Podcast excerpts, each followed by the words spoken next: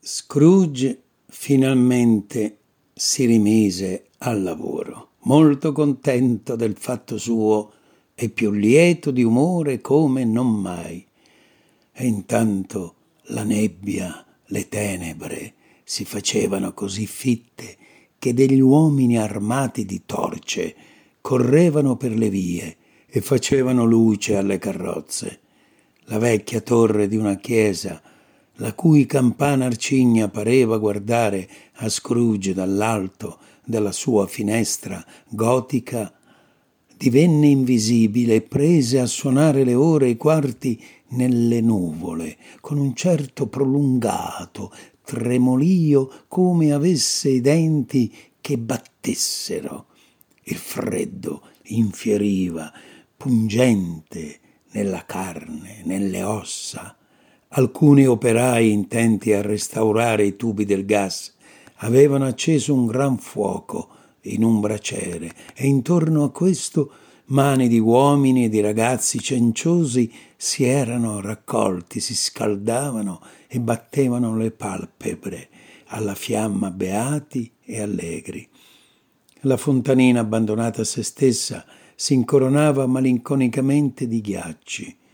I lumi delle botteghe, dove i ramoscelli di agrifoglio crepitavano al calore delle fiamme, facevano rosseggiare le facce pallide dei passanti. I banchetti nelle strade erano delle mostre dei pollaioli e dei salomai, erano mostre per davvero, così splendide, appetitose soprattutto. Mm. Lord Mayer, nella sontuosità fortificata del suo palazzo, intanto impartiva ordini ai suoi cinquanta cuochi e cantinieri perché si festeggiasse il Natale, come s'addice, alla casa di un Lord Mayer. E persino il suo sartuccio, da lui multato di ben cinque scellini il lunedì avanti per essere andato da lui ubriaco e forse assetato di sangue per aver conficcato per sbaglio parecchi spilli nelle braccia o in altre parti delicate, diciamo così, del corpo umano, fino a farlo sanguinare. Ebbene, bene, anche il sartuccio si dava da fare nella sua soffitta per preparare il pranzetto del giorno appresso, mentre la moglie, magrina, oddio, magrissima, con la bimba appesa al collo, andavano fuori a comprare il pezzo di carne che ci voleva.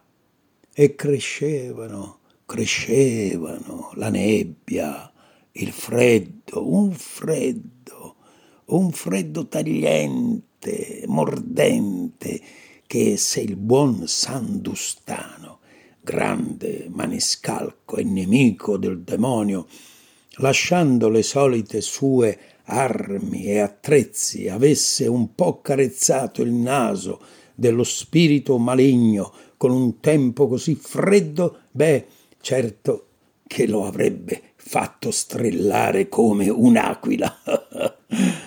il proprietario di un miserabile nasetto, sì, un piccolo naso, rosicchiato dal freddo famelico come un osso di cani, si fermò davanti allo studio di Scrooge per allietarlo con una canzonetta natalizia, ma alle prime sue parole, che erano queste, Oh Dio vi tenga, oh buon Signore, sano il corpo e allegro il cuore. Scrooge gli urlò, talmente sguaiato, più di una iena, che il cantore scappò via a velocità più della luce, molto atterrito. E arrivò finalmente l'ora di chiudere il banco a malincuore, Scrooge smontò dal suo sgabello, dando così un tacito segno al commesso, il quale soffiò subito sulla candela e si mise il cappello. E Scrooge disse Immagino che la giornata di domani la vorrete tutta pagata, gratis. Mm. Non mi piace per niente questo e non è giusto. Se io vi togliessi mezza corona per stare a casa, scommetto che vi riterreste trattato male. Non è così? Il povero commesso fece un debole sorriso. Eppure, a voi non vi pare che io sia trattato male da voi stesso quando sborso il salario di una giornata per niente in cambio.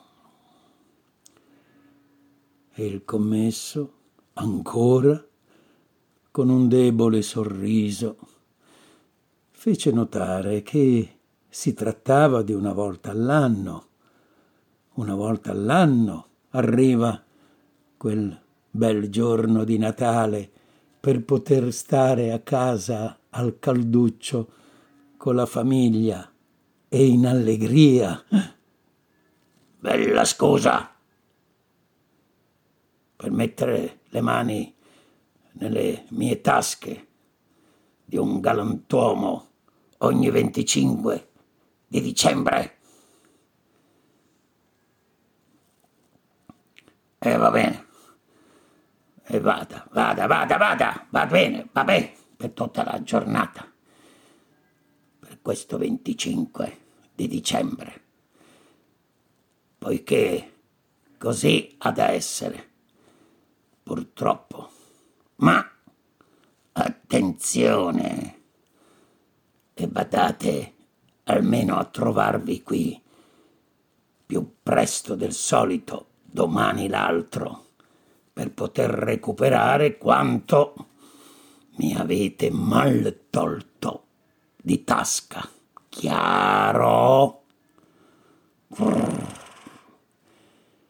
Il commesso promise, sì sì, saltando un metro in alto di gioia, e Scrooge se ne uscì grugnendo.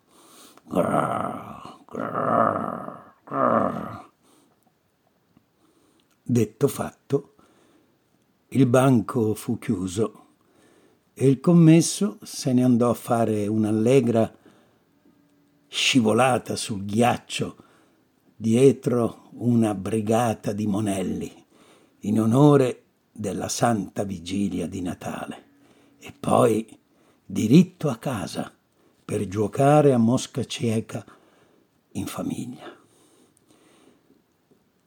Scrooge, invece, fece il suo malinconico desinare nella solita e vecchia malinconica osteria.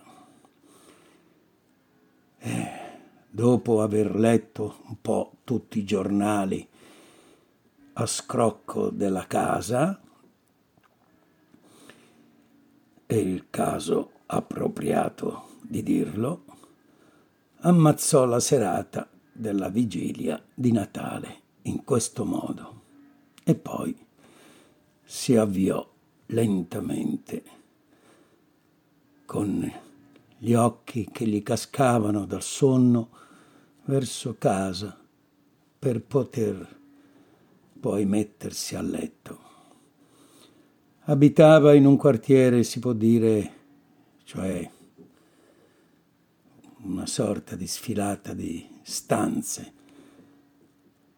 proprietà anche del socio defunto, in un vecchio e caseggiato, davvero quel caseggiato in quel posto non, non si capiva che vi stesse a fare. Si può anche pensare che da bambino sì, Scrooge si fosse rintanato lì e non avesse più saputo venirne fuori, passando così anche tutta la sua preziosa gioventù. E oh, oramai si, si era fatto vecchio, arcigno. Lì non poteva abitarci che Scrooge.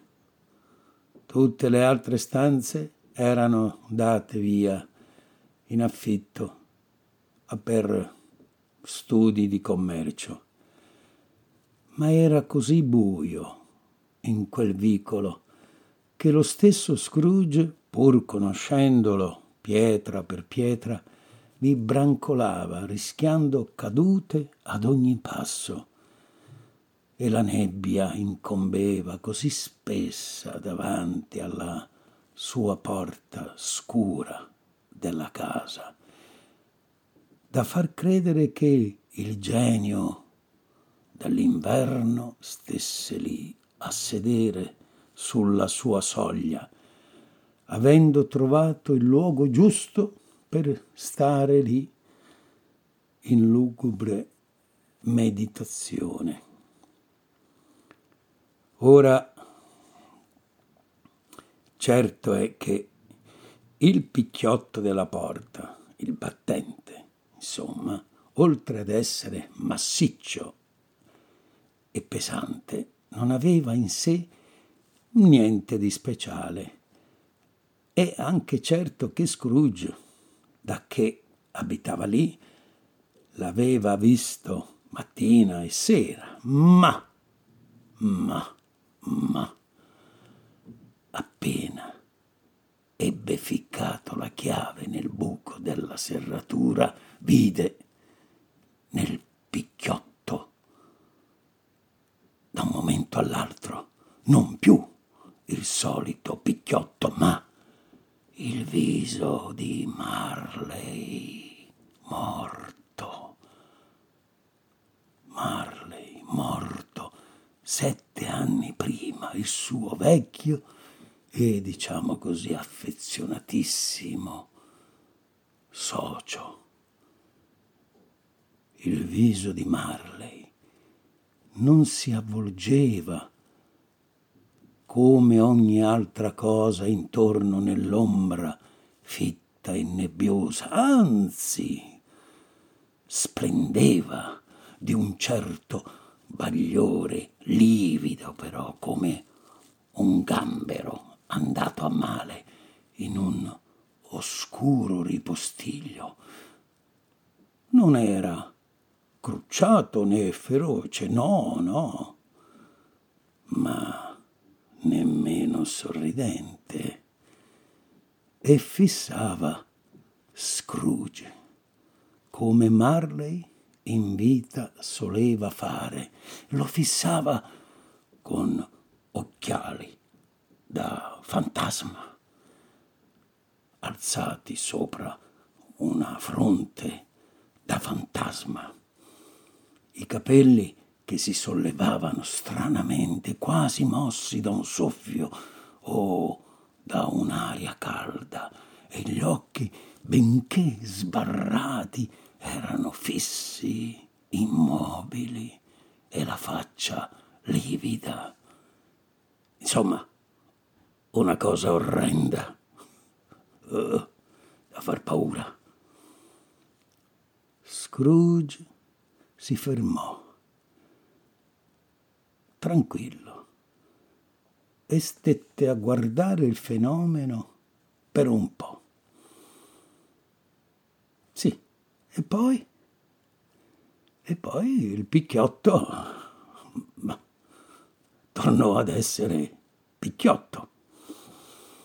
Infatti, Scrooge non si era spaventato tanto, ma ma, ma non si poté dire che il sangue non gli dette un bel tuffo, sì, nel suo cuore, come non gli era mai avvenuto in un lampo.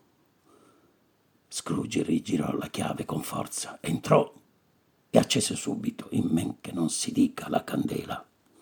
Sì. E prima di chiudere la porta, stette un po' a guardarsi intorno, circospetto. Ed anzi, anzi, si piegò cautamente a guardare dall'altra parte, quasi temesse di veder scodinzolare fino nella corte il codino di Marley. Lo spettro. Oh, ma non c'era niente. Altro che delle viti che reggevano il picchiotto. Via, via, via, basta, basta. Sono visioni, visioni, fantasia disse Scrooge. Scrooge, Scrooge, si sentì. Fantasia, fantasia, e sbatacchiò la porta. Rimbombò il rumore della porta sbattuta per tutta la casa come un tuono e ogni stanza di sopra, ogni botte della cantina del vinaio di sotto echeggiò per suo conto. Scrooge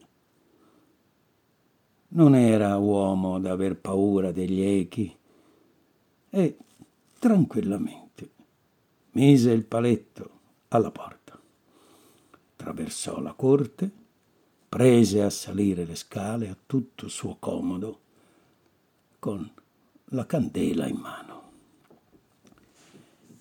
Voi mi parlerete di quelle belle, brave gradinate di una volta su per le quali ci si poteva andare un carro a sei cavalli, ma io vi dico che per questa scalinata di Scrooge ci poteva salire anche un carro mortuario portato di traverso col timone verso il muro e lo sportello verso la ringhiera e senza fatica, tanto era larga.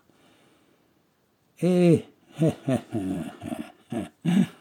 e dovette essere per questo che Scrooge si figurò, sì, di vedersi davanti uno di cotesti carri che lo precedeva nel buio, con una mezza dozzina di fiammelle di gas. Sì, in questo buio che non avrebbero bastato a far luce. Pensate dunque che chiarore notturno poteva dare la misera candela di Scrooge.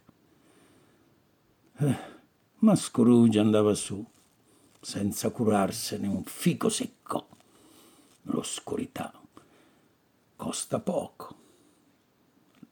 La candela, la luce costa invece. E ne bastava una.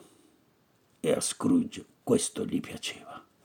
Se non che, se non che, prima di tirarsi dietro la porta massiccia, andò a guardare in tutte le stanze per vedere se ogni cosa era in regola, era a posto. Hm, non si sa mai. Salotto, camera, stanzone, tutto in ordine. Guardò sotto la tavola, nessuno. C'era un fuocherello nel caminetto e poi pronti il cucchiaio e la tazza. Mm. Mm. Nessuno, nessuno. Mm.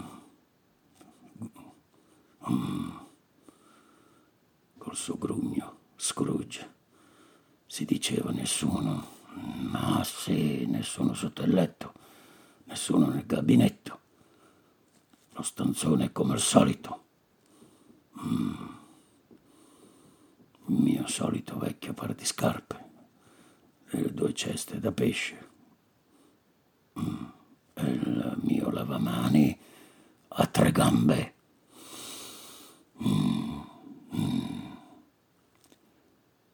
Rassicurato, tirò la porta a sé e si chiuse contro il solito a doppia mandata.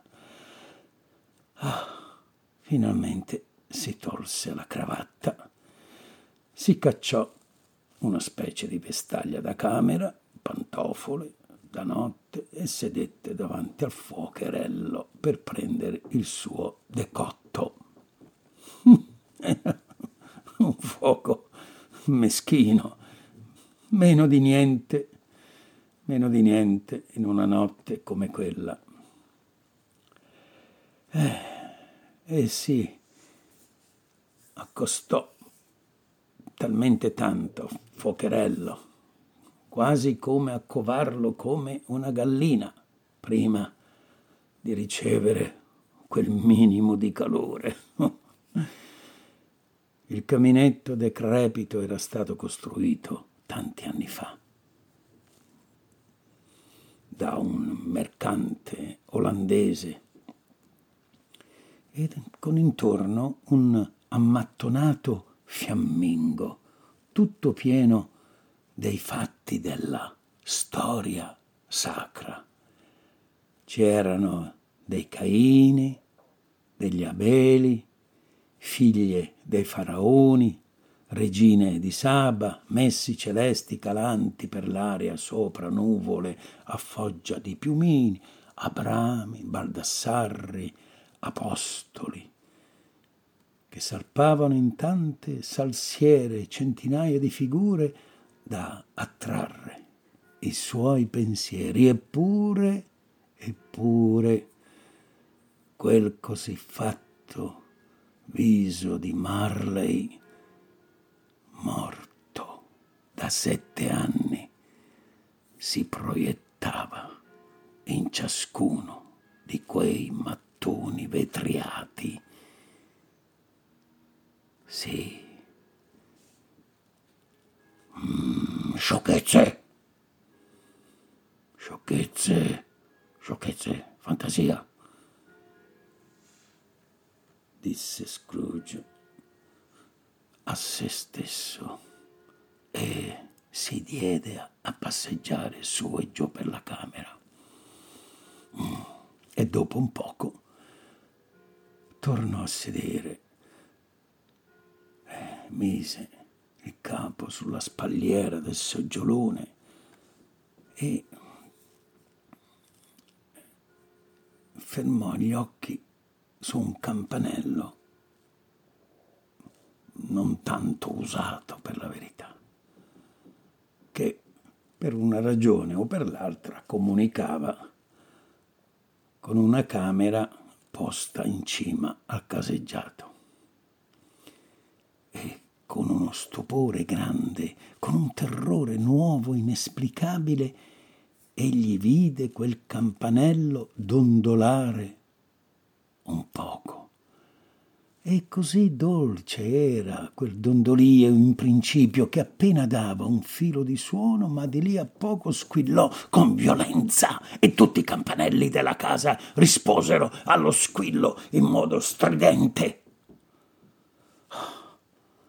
Durò la cosa forse un minuto, forse mezzo, ma sembrò che durasse un'ora. Tutti i campanelli smisero insieme di botto così come avevano cominciato. Eh, è successo, è successo che a quel suono, sì, con terrore, come dicevo prima, eh, con terrore durò parecchi minuti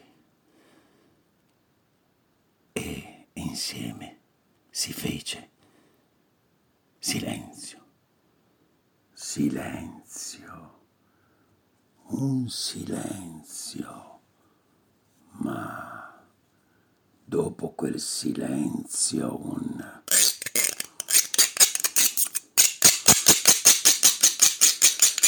Un, un suono, un rumore strano di ferro che veniva come dalle viscere della terra, come se qualcuno strascinasse su una catena fra le botti della cantina del vinaio. Scrooge si sovvenne allora di aver sentito dire che gli spiriti strascinano, sì, le catene.